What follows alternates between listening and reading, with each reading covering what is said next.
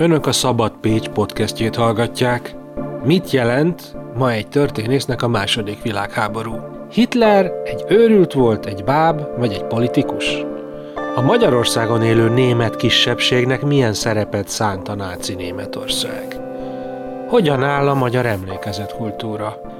Ilyen és hasonló kérdéseket tettem fel dr. Vitári Zsoltnak, aki 2016 óta tanszékvezető, a Pécsi Tudományegyetem Bölcsészettudományi Karán, a Történettudományi Intézet modernkori történeti tanszékén.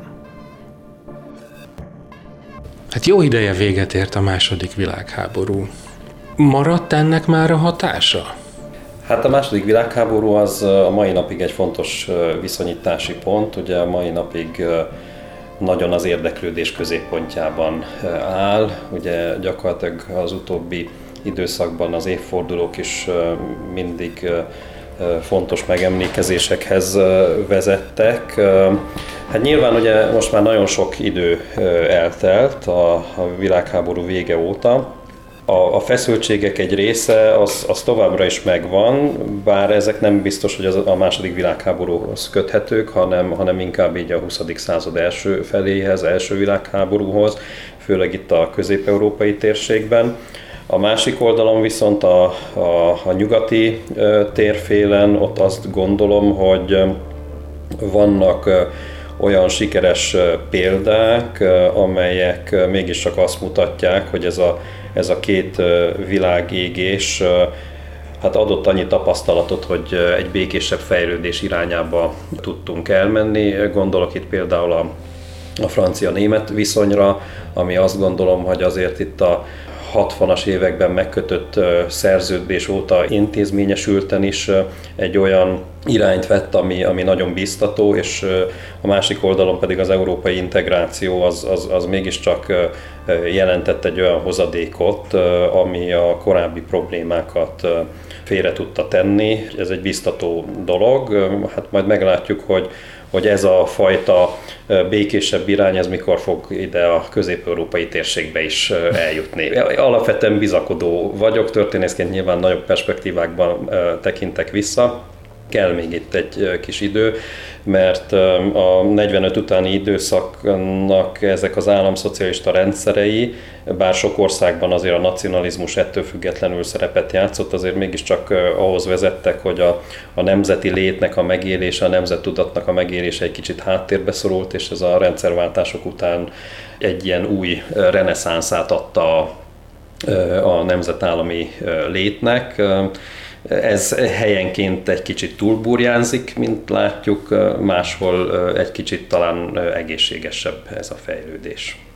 Ha olvasok cikkeket, akkor mondjuk olyan véleményeket is lehet olvasni benne, hogy igazából nem is volt második világháború, hanem hát, hogy ez még mindig az első világháború volt, vagy hát annak egy ilyenfajta kiigazítási kísérlete.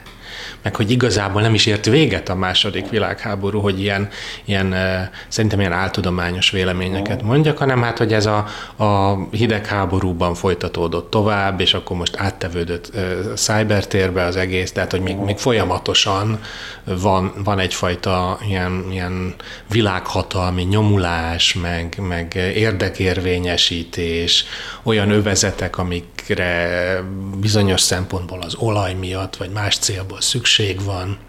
Ez így hogy látszik? Hát ez nagyon differenciált. Az biztos, hogy az első világháborút lezáró békerendszer az nem volt a legszerencsésebb, és nem igazán volt képes arra, hogy a felhalmozódott feszültségeket oldja. Most ettől függetlenül, ami a második világháborúhoz végül elvezetett, az mégsem alapvetően ezzel áll összefüggésben, csak közvetett módon, mert azok a világhatalmi tervek, amelyeket Adolf Hitler kigondolt és aztán megpróbált végrehajtani, ezek csak részben következnek ebből a körülményrendszerből. A másik oldalon viszont azt tudomásul kell venni, hogy Itt mindig is van egy adott korszakra jellemző hatalmi politika, a nagyhatalmaknak teljesen más a látószöge, teljesen más az, ahogy a világ egyes részeire rátekintenek, és ami jelen pillanatban továbbra is érvényesül, az egy 19. századi hatalmi politikára vezethető vissza, amikor az egyes nagyhatalmak hatalmi érdekeiket szem előtt tartva, gazdasági fejlődésüket szem előtt tartva, gyarmatosításba kezdenek, pozíciószerzésbe kezdenek. Éppen az a probléma ebben, hogy egy későjövő Németország hogyan tud vagy nem tud bekapcsolódni ebbe a játszmába. És aztán ehhez egyre inkább hozzájön a két világháború közötti időszakban már jól látható módon a kulturális behatolásnak a terepe. Ugye mai napig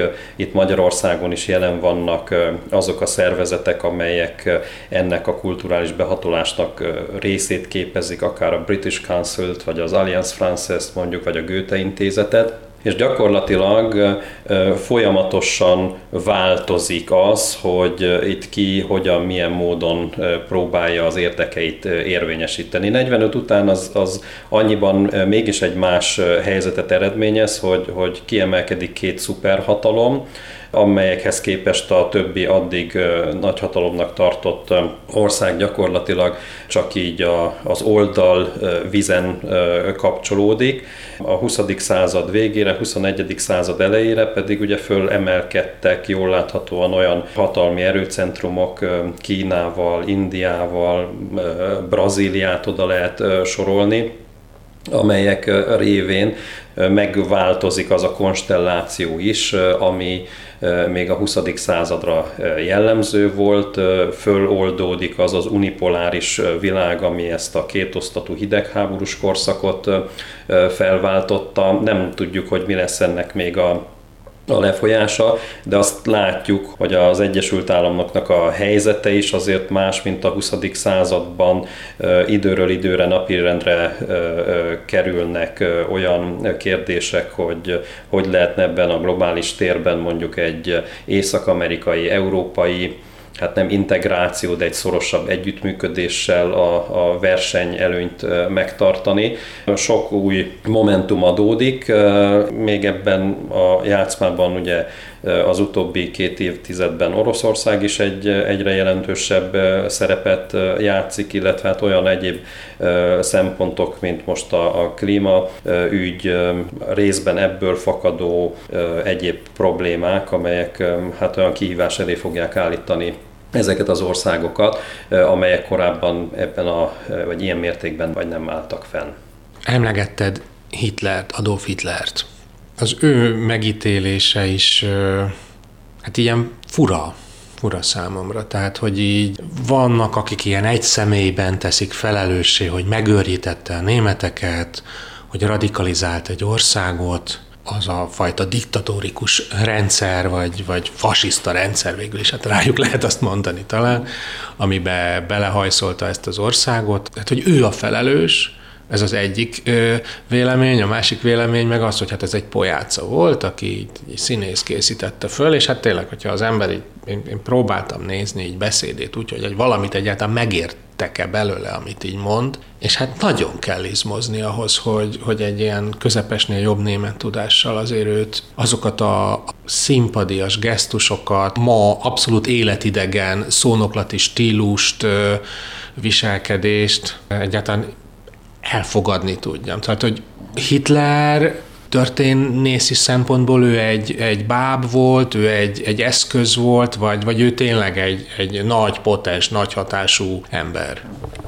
Hát ugye Hitlert nem lehet függetleníteni attól a körülményrendszertől, amiben egyáltalán megszületik. Ugye az egy nagyon tanulságos dolog, hogy Európában gyakorlatilag az 1870-es évek óta megjelenik az a fajta szélsőség, mondhatjuk jobboldali szélsőség, ami aztán majd elvezet egy fasizmushoz és egy nemzeti szocializmushoz, gyakorlatilag kivétel nélkül, de azért az mégiscsak tanulságos, hogy ezek az eszmék, ugye kezdetben új konzervatív, radikális konzervatív eszmék, amelyek már magukba foglalnak egy faji antiszemitizmust, magát a fajelméletet, szociáldarwinizmust és ezeket a hasonló, gyakorlatilag a fasizmusban és a nemzeti szocializmusban is visszaköszönő ideológia szilánkokat, hogy ezek, illetve az őket hordozó csoportok mely országokban képesek egyáltalán a hatalom közelébe férkőzni, és aztán azt megragadni. Mert végül is ugye gyakorlatilag itt Finnországtól az Ibériai félszigetig ez a teljes kelet-közép-európai és dél-európai régió valamilyen formában egy ilyen autoriter övezetté válik, benne ugye ilyen totális diktatúrákkal, mint Németország és Olaszország. Ez nyilván azt jelenti, hogy itt nem lehet abból kiindulni, amiből a legtöbbször kiindulunk, és amiből például az iskolai tankönyvek is kiindulnak, hogy van egy nagyon nehéz első világháború utáni helyzet, mert ez a győzteseket ugyanúgy sújtotta, mint a veszteseket. Tehát itt nyilvánvalóan mélyebb okok állnak a háttérben, például az, hogy milyen volt az a politikai kultúra, ami addigra kialakult, egy demokratikus berendezkedésnek mekkora hátországa volt, mekkora történelmi előzménye volt, mennyire tudott az megszilárdulni, a demokratikus intézményrendszer mellett vajon demokratikus volt-e a társadalmi kultúra, ami talán még ennél sokkal lényegesebb. Ugye a nyugat-európai és az észak-európai országokban azért az látszik, hogy itt a 19. századtól folyamatosan emancipációknak a sorozata zajlik le. Mindig jönnek társadalmi csoportok, kisebb-nagyobb csoportok, amelyek kopogtatnak és azt óhajtják, hogy őket mint csoport fogadja be a társadalom. Legyen szó akár zsidókról, akár kisebbségekről, etnikai kisebbségekről, vallási kisebbségekről, legyen szó az ifjakról, a még ifjabbakról, a nőkről, ugye, akik itt elkezdenek mozgolódni a század végén.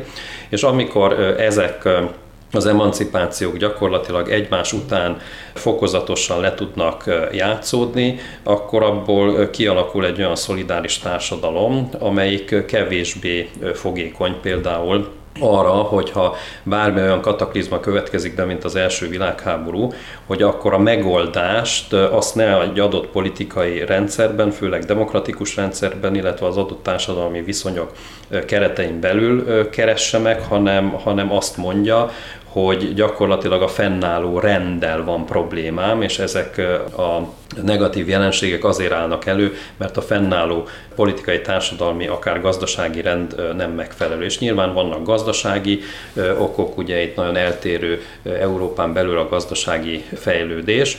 Ezeket a mélyebb okokat figyelembe kell venni, és akkor ugye Németország esetén nyilvánvalóan szerepet játszik az első világháború elvesztése, az a pszichózis, amiben ez az ország van, egy éppen kialakuló, a problémákkal nagyon megküzdeni nem tudó demokratikus köztársaság, miközben senki nem akart Németországban köztársaságot, illetve nagyon kevesen, egy nagyon szélsőséges társadalmi viszonyrendszer, militáns szemlélet, ami egyébként nem csak Németországra jellemző, tehát az USA-ban ugyanúgy vonulgatnak egyenruhában emberek. Ugye ez ma már nyilván nagyon meglepő lenne, hogyha ez ma így lenne, akkor ez nem volt feltűnő.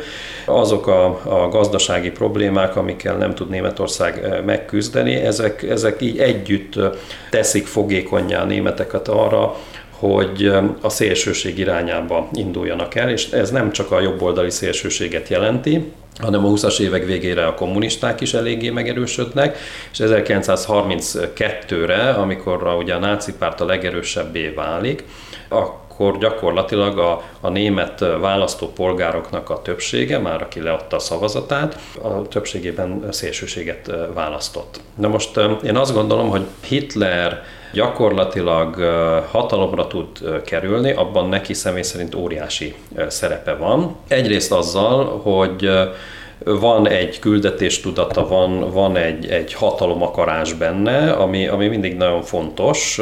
Van egy koncepciója arról, hogy azt a kis pártot, aminek a házatájáról oda keveredik, abból hogy lehet egy tömegpártot csinálni. Van egy víziója arról, hogy az elején erőszakosan megszerezni a hatalmat, amikor ez kudarcba fullad, akkor egy legális kurzust vinni, és aztán a 20-as évek második felében kiépül egy olyan pártszervezet, egy olyan széles társadalmi hálóval, ami gyakorlatilag a szociáldemokratákéhoz hasonlítható, amely abban az időszakban a legszervezettebb német pártnak volt minősíthető. És aztán persze mind azzal az utcai politizálási hagyománnyal, ami megint csak nem új, hanem ez jön a századforduló előtti időszakról, és azzal a letisztult ideológiával, ami a régi új konzervatív, radikális konzervatív elveknek egy olyan egyvelegét adta, amit el lehetett adni szélesebb tömegek számára, és be lehetett fogadni. Vagyis ebből az következik, hogy itt 1933-ra az NSDAP és Hitler mindent megtesz a siker érdekében, tehát amit abban a szituációban meg lehetett tenni, azt ők megteszik, és aztán erre mondta Hitler azt, hogy majd csak jön a szükségistenője és megsegít bennünket. A szükségistenője a világgazdasági válság formájában érkezett el, ami még ugye tovább radikalizálja a németeket, ráadásul ott a Weimári köztársaság vége az már egy agónia, az már egy elfordulás még attól a demokráciától is, ami korábban azért jobbára működött, egy ilyen elnöki, rendeleti kormányzással, hogy itt gyakorlatilag egy év leforgása alatt egy teljes rendszerváltást végre tudnak hajtani, és az, hogy Hitler itt gyakorlatilag a végéig kézben tudja tartani a hatalmát, az azért mégiscsak azt mutatja, hogy ő nem tekinthető egy gyenge diktátornak, hanem pontosan tudta, hogy melyek azok a struktúrák, amelyeket ki kell alakítani, hogyan lehet az alatta lévő fő nácikat versenyeztetni, hogyan lehet párhuzamos intézményeket létrehozni, amelyek révén gyakorlatilag mindenki egymást próbálja kigolyózni, és hogyha a harcot nem tudják eldönteni, akkor a döntőbíró maga Hitler, és minden olyan intézkedés, ami megtörténik, az azért alapvetően Hitler akarata szerint történik. A megvalósításban, az intézkedéseknek a színezetében, az erejében lehet befolyása a végrehajtóknak. Ez egy nagyon tudatos hatalomarchitektúra, ami nagyon sokáig működőképes. Mondjuk a bukásban, biztos láttad ezt a filmet, Bruno Ganz alakítja, hát gyakorlatilag az egy őrült. Az az ember, aki odáig eljutott. Mondjuk, ha egy ilyen dokumentumfilmet nézünk, vannak színes felvételek róla, ahol a nyaralójában simogatja a kutyáját, ahol egy ilyen nagyhatalmú bácsika, tehát ilyen semmi különös. Igen. Ott úgy egy ilyen egyszerű ember, aki nem azt mondom, hogy szerethető, mert de hát, hogy egy ilyen emberarcú. De mennyire volt ő őrült? Hát én nem gondolnám, hogy őrült volt. Drogos például az, hogy végig drogozott, vagy ilyeneket is olvastam. Nem, tehát gyakorlatilag ugye itt nyilván vannak olyan pszichés jellemvonások, amelyek hát önmagában részben segíthettek ahhoz, hogy egyáltalán ő egy ilyen pozícióba felemelkedhessen. Ugye van benne alapvetően egy ilyen aszociális hajlam, föl szokták emlegetni a nőkhöz való viszonyát, az emberi kapcsolatainak a sivárságát, amelyek nyilván esetleg hozzásegíthették ahhoz, hogy ő egy olyan más közeget keressen magának, ahol azt a fajta védettséget, akár mondhatnám szeretetet is, amit normál esetben az ember megkap a családjától, a barátaitól, a rokonaitól, hogy azt ő gyakorlatilag egy nagyobb közönségtől, a németektől szerezze meg. Tehát én azt gondolom, hogy ez egy ilyen fölhajtó erő abban, hogy hogyan tudta exponálni magát a német társadalom előtt. Olyan típusú betegség van, hogy van egy kezdődő Parkinson-kór, azt nem tudjuk, hogy ugye az agyat mennyire támadja meg, de az már önmagában egy problémát okoz, hogyha valaki mozgásában korlátozottá válik, az már önmagában ad egy ilyen feszült helyzetet. És hát ez nyilvánvalóan, amikor végig kell nézni azt, hogy az a birodalom, amit addig fölépített, ami mondjuk messze nem közelítette meg azt, mint amit ő eltervezett, hogy az hogyan kezd el összeomlani.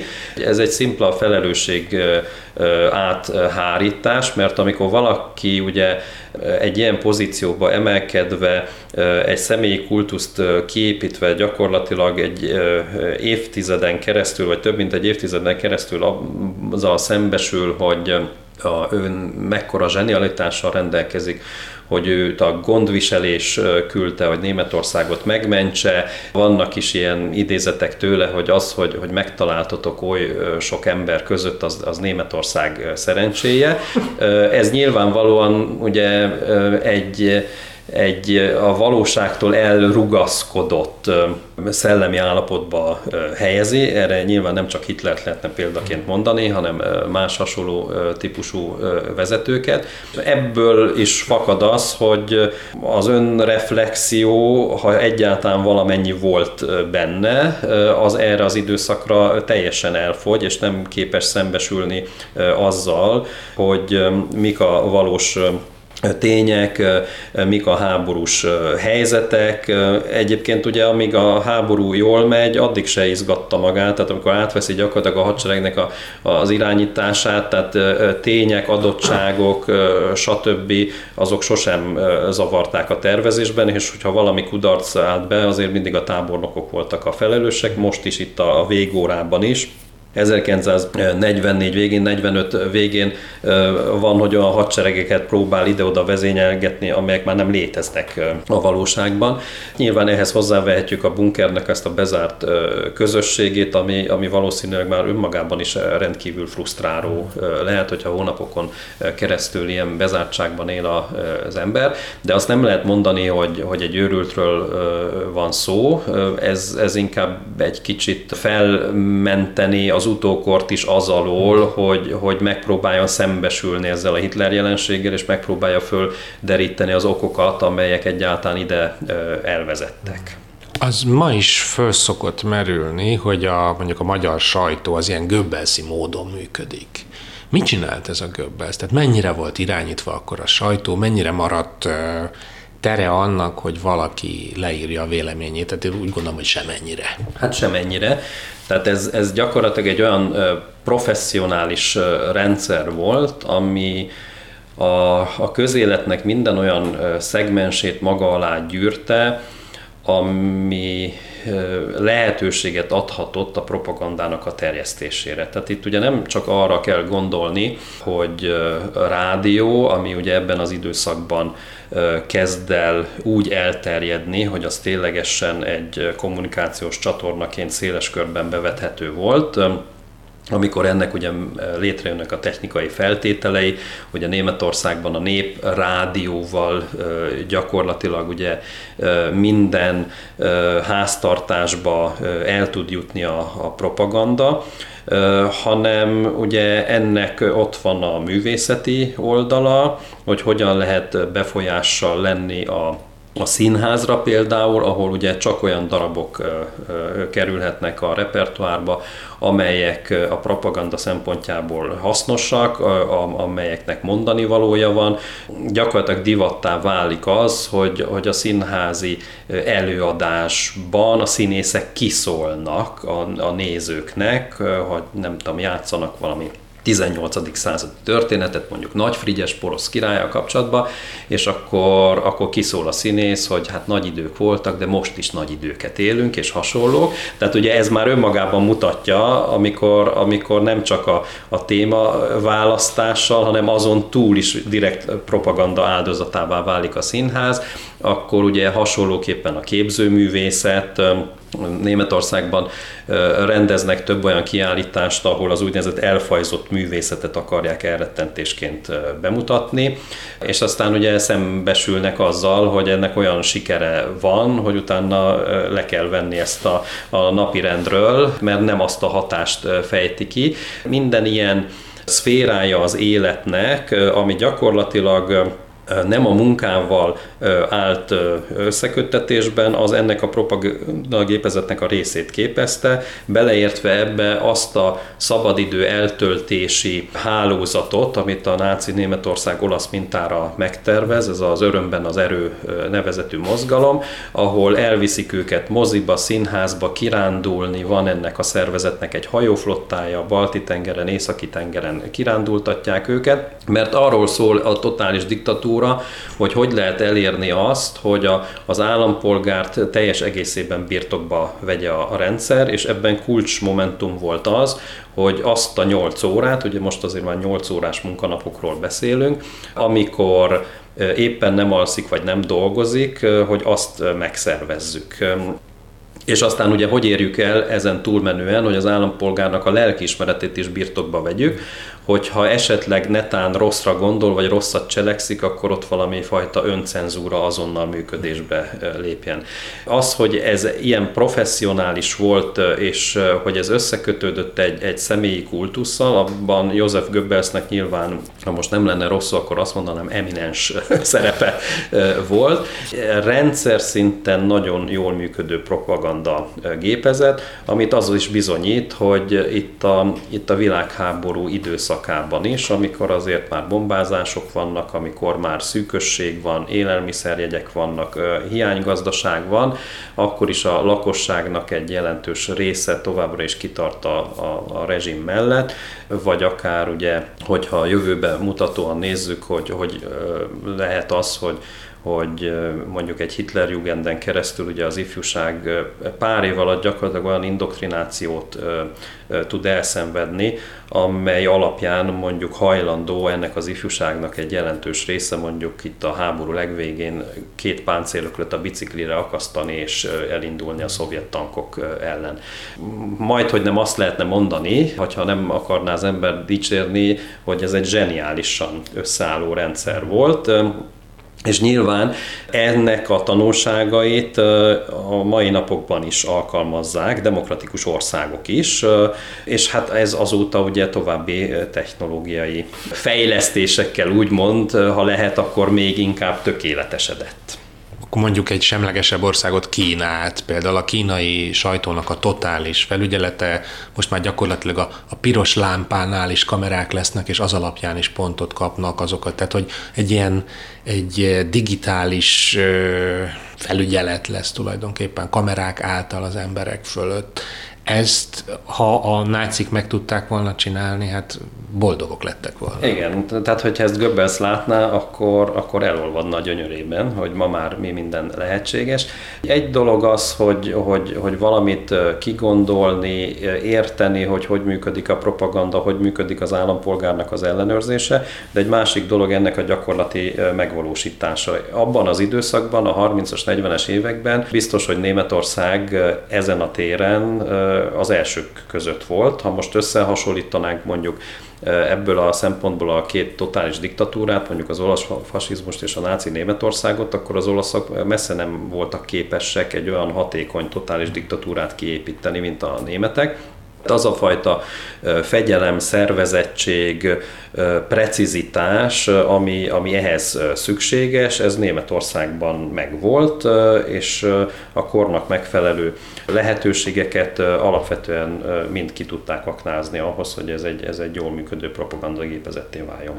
Elgondolkodtam azon is, hogy mondjuk például Magyarország az jelen pillanatban a határon túli magyarokat, azokat tehát magyarként kezeli, pénzeket juttat oda, és ha mondjuk egy párhuzamot akarunk mondani, akkor a hitleri Németország is ugyanígy próbálkozott, ugye hát a német telepesek azok gyakorlatilag Ukrajnától Kanadáig, Dél-Amerikáig, Uruguayig, bármerre találunk német kisebbséget, amik hát az elsőszülött örökölte a földet, a többi meg hát csináljon, amit akar alapon szerte mentek. Hogy kezelték itt a németeket, a németek? Birodalmon kívül élő németséggel kapcsolatokat kell ápolni. Ugye ez nem egy új gondolat volt, tehát ez nem a náci Németországban merült föl elsőként, hanem ez már a 19. század végén. Az Össznémet Szövetség volt ennek a legfőbb szószólója, És aztán gyakorlatilag már abban az időszakban, itt a magyarországi németek körében megszerveződő párt is kapcsolatba lépett ezzel a szervezettel, tehát voltak ennek előmintái, csak egyelőre a magyarországi németeknek a fogékonysága nem volt erre túlságosan nagy. És aztán a Weimári Köztársaság idején, Gustav Stresemann külügyminisztersége időszakában kerül ez a támogatási politika gyakorlatilag a nagypolitika szintjére, aminek nyilvánvalóan ahhoz volt köze, hogy Németország számára nagyon fontos volt az, hogy az első világháborút követően hogyan tudja visszaállítani a világ hatalmi státuszát, hogyan tudja azokat a gazdasági pozíciókat visszaszerezni, amelyekkel rendelkezett korábban, és ebben lehetett építeni a határon túli németségre. Ugye ezeket is kategorizálták, mert nyilván ugye az a németség, amelyik éppen a határhúzások közepette vált le Németországról, az egy más fajta németség volt, szemben azokkal, akik az elmúlt évszázadokban vándoroltak ki a német területekről, akiknek ugye nem Németországhoz volt nemzeti kötődésük, hanem a saját hazájukhoz, ahol letelepedtek. Minden esetre ugye ebben alapvetően egy gazdasági erőforrást látott Németország, az ő fogyasztásukkal gyakorlatilag szolgálni lehetett ezeket a német érdekeket, viszont ahhoz, hogy ezt a lehetőséget gazdaságilag ki lehessen aknázni, ahhoz őket kulturálisan is föl kellett karolni, mert ez addig tudott működni, amíg a németségüket meg tudták tartani. És ugye nagyon fontos volt az, hogy ott helyben is egyfajta katalizáló erőként hatottak, hogyha olyan német eszközöket, traktorokat vagy bármiket sikerült megszerezniük, akkor ott a környező nem német lakosság is gyakorlatilag ezt érzékelte, és ez akár egy nagyobb fokú piacra jutást is eredményezhetett. És ennek kiépül gyakorlatilag a Weimári Köztársaságban egy ilyen álcázott rendszere, hogy hogyan kell ezeket a német népcsoportokat támogatni, és nyilvánvalóan főleg itt a közép-európai térségben, ahol ugye szintén kitört újra a nemzetállamok kora, mert minden közép-európai ország gyakorlatilag magát nemzetállamnak definiálta, akkor is, hogyha esetleg a lakosság 30%-a nem tartozott az akkoriban államalkotónak nevezett népcsoporthoz, és nyilvánvalóan ezeket a úgymond befolyásszerzési kísérleteket megpróbálta megakadályozni. Ugye ez Magyarország esetében is így volt, miközben például Magyarország éppen Németországgal és a monarchia utódállamaiban élő német népcsoportokkal akart összefogni az ott élő magyar kisebbségek érdekében. Tehát miközben Magyarország például akadályozza azt, hogy itt a németek támogatási rendszere érvényesüljön, hogy a németek kapcsolatot ápoljanak a magyarországi németekkel, hogy itt utazások történnek, itt folyamatosan csoportok jönnek, főleg a 20-as évek végétől, amire rányomják a pángermánizmusnak a vágyát, ami persze már a 19. század végétől élő fogalom. Tehát itt ezt akadályozni, de a határon túl, amikor az magyar érdeket jelent, akkor viszont instrumentalizálni valamilyen formában az ottani német népcsoportokat. Na most ez volt az a körülmény, amire már a Weimári Köztársaság idején azt mondta Németország, hogy nem. Majd, hogyha a magyarországi németeknek a helyzete rendeződik, és az egyébként mérsékelt, alapvetően kulturális nyelvi törekvéseiket a magyar kormányzatok tolerálják és támogatják, akkor lehet egy ilyen összefogásban gondolkodni. És aztán gyakorlatilag még a 30-as évek közepéig megmarad ez az addigi nyomvonalon, és akkor onnantól kezdve jön egyfajta olyan centralizációja ennek az akkor már alapvetően elkezdték népcsoportpolitikának nevezni, amely az SS vezetésével gyakorlatilag már elsősorban nem kulturálisan akarta támogatni ezeket a népcsoportokat, hanem nácivá tenni, mert ugye a nemzeti szocializmust azt egyfajta életfilozófiaként fogták föl, ami a német népnek az életfilozófiája. Tehát ez nem egy szimpla politikai eszmeáramlat, hanem ez ennél több, magasztosabb, És ebből következett, hogy minden német következésképpen náci kell, hogy legyen. Ugye ezzel nagyon jól meg lehetett indokolni a korábbi időszakoknak a kudarcait, mondjuk a német egységnek, ezt a kis német egység volt, tehát hogy az osztrák területek kimaradtak és hasonlókat, de ebből az is következett, hogy függetlenül attól, hogy hol él valaki németként a világban, nácinak volt tekintendő. Ezért is ez a népcsoport elnevezés, hogy ez gyakorlatilag a birodalmi németségnek egy alcsoportját képezi. A háttérben gyakorlatilag az húzódik meg, hogy az ő, hát most szép magyar szóval gleichschaltolásukkal, vagyis ugye a birodalomhoz való kizárólagos odakötésükkel, a szervezeti struktúráiknak a náci párt mintájára való átalakításával minden fajta erőforrásukat igénybe lehessen venni. Nyilván ez már távlati tervezést jelentett a 30-as évek közepétől, és aztán ez bekövetkezik ugye a II. Világháborúban, ahol ugye a magyarországi németeknek a gazdasági teljesítményét hát nagyon jelentős részben Németország fölözi le.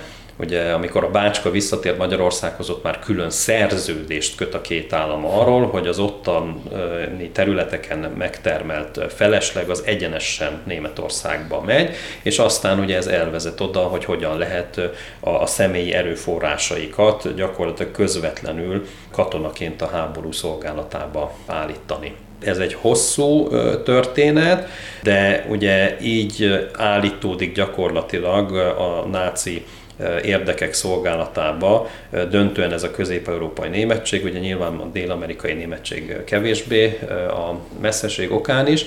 Még ebbe bele zavart az is helyenként, hogy az úgynevezett haza a birodalomba akciók keretén belül bizonyos népcsoportokat elkezdenek visszatelepíteni Németországba. Ugye amikor már elkezdődik az élettérnek a megszerzése, ugye elsőként Lengyelország meghódításával, akkor kiderül az, hogy hát nincs annyi német, akinek életteret kellett volna szerezni, mert ugye nincs meg az az évi 900 000 fős népszaporulat, amit Hitler vizionált a Mein Kampfban.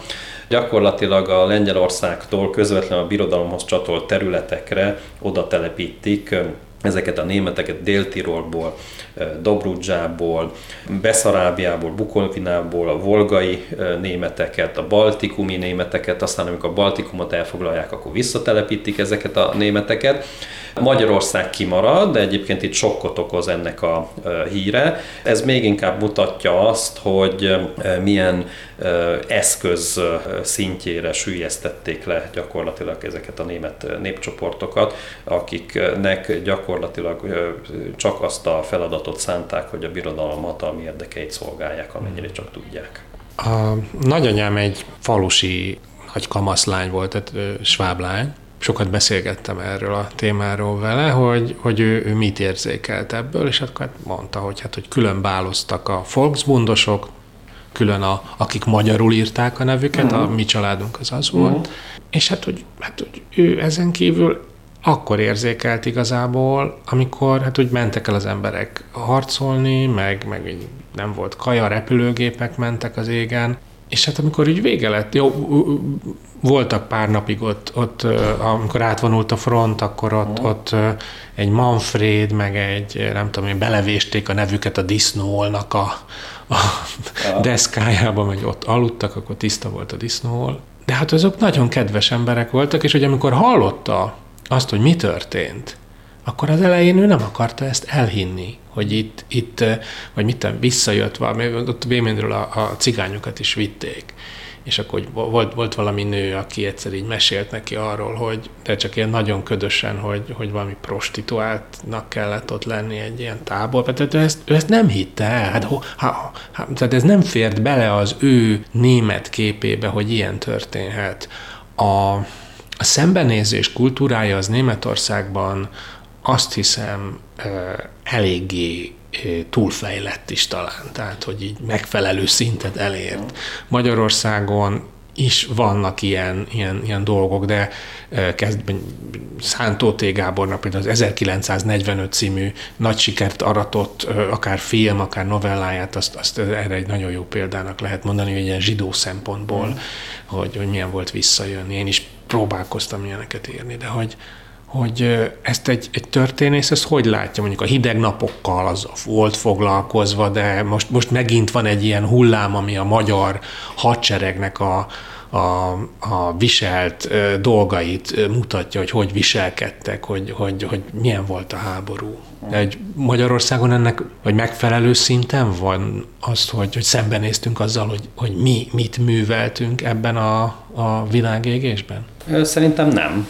Nem elégséges. Tehát én azt örvendetesnek tartom, hogy most egyre több ilyen alkotás születik, de hogyha most bele gondolunk, hogy itt a 100 éves évforduló kapcsán készült el az első olyan film, ami Magyarországnak az első világháborús szerepvállalását tematizálja, és ott többek között ezt a multietnikus létet, ami ugye csapatszinten is visszaköszönt, én ezt egy nagyon jó iránynak tartom.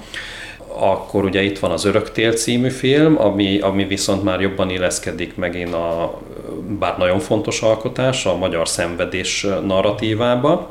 Valahogy itt az utóbbi évtizedekben kialakult ugye több ponton látható ez egy olyan kultúra, ami az igazán fontos, vagy az igazán negatív történéseknek a felelősségét azt alapvetően elhárítja. Ugye ez ugye például olyan esetekben ragadható tettem, mint hogy a mai napig él ez a Potsdam legenda, ami tehát nem tudom, tehát nincs igazából komoly történész ebben az országban, aki ne azt mondaná, hogy itt gyakorlatilag nem arról volt szó, hogy a szövetségesek elrendelték, hogy a magyarországi németeket ki kell telepíteni ebbe az országból, hanem ez egy magyar kezdeményezés volt, ez dokumentálható, mégis a sajtó szintjén továbbra is ez is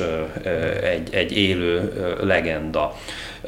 Vagy ugye az azzal való szembesülés, hogy most a magyar holokauszt az a németek műve, vagy ebben van valami magyar közreműködés. Tehát ugye azért ne legyenek kétségeink, hogy amikor ilyen rövid idő alatt gyakorlatilag ennyi 100 000 embert össze lehet szedni ebben az országban, azt nem képes egy Eichmann-féle kommandó az íróasztal mögül megtenni. Tehát ebben ugye szintén ugye előre kellene lépni, de gyakorlatilag azt lehet mondani, hogy ez azért is tud tovább hagyományozódni, mert helyenként a tankönyveink is ilyenek, hogy ezeket elhallgatják, ezeket a jelenségeket. Helyenként az olyan nagy történelmi összefoglalók is hallgatnak erről, amelyek ugye talán jobban befolyásolják egy országnak a történelem képét, vagy egy társadalomnak a történelem képét. Mindig azt gondolom, hogy itt rendszer szinten kellene rendet tenni a tankönyvekkel, a társadalmi diskurzusnak az alakításával, és olyan műalkotásoknak a fölkarolásával, ami ezt elősegíti.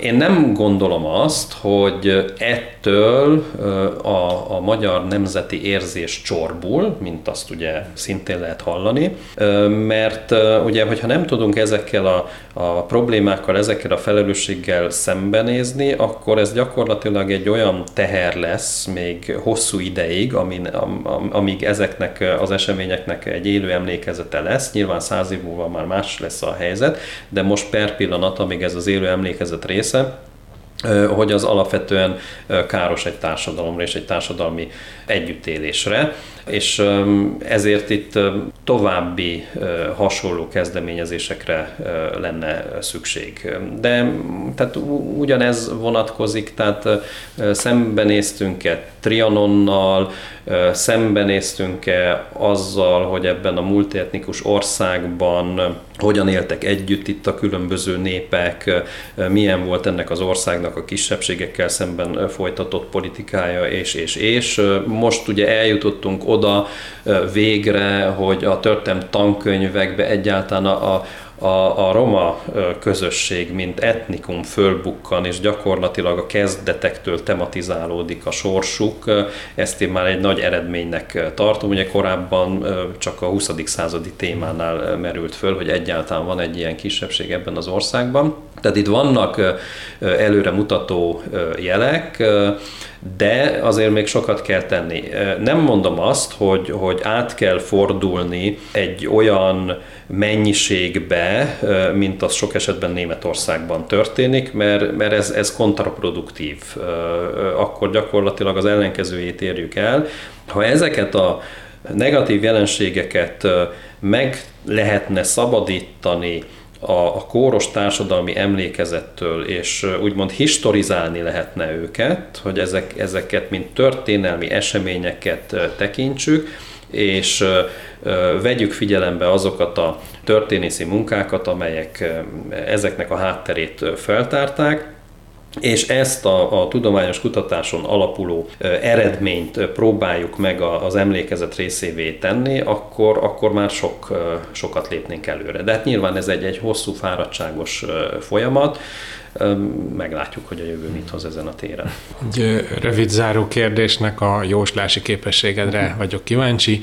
Mikor lesz a harmadik világháború? Hát igen, erre most mondhatnám azt röviden és tömören, én történész vagyok, tehát én visszafelé tekintek, és nem a jövőbe, de azért nagyon remélem, hogy azért ez esetleg elkerülhető lesz. A fő problémát azt elsősorban most nem is a klasszikus hatalmi szembenállásban látom, amennyire van erre rálátásom, hanem azokban a globális jelenségekben és problémákban, amelyek ugye előbb-utóbb olyan erőforrás szűkösséghez fognak vezetni ott, amelyek nyilvánvalóan majd az egymással való szembenállást is erősíteni fogják.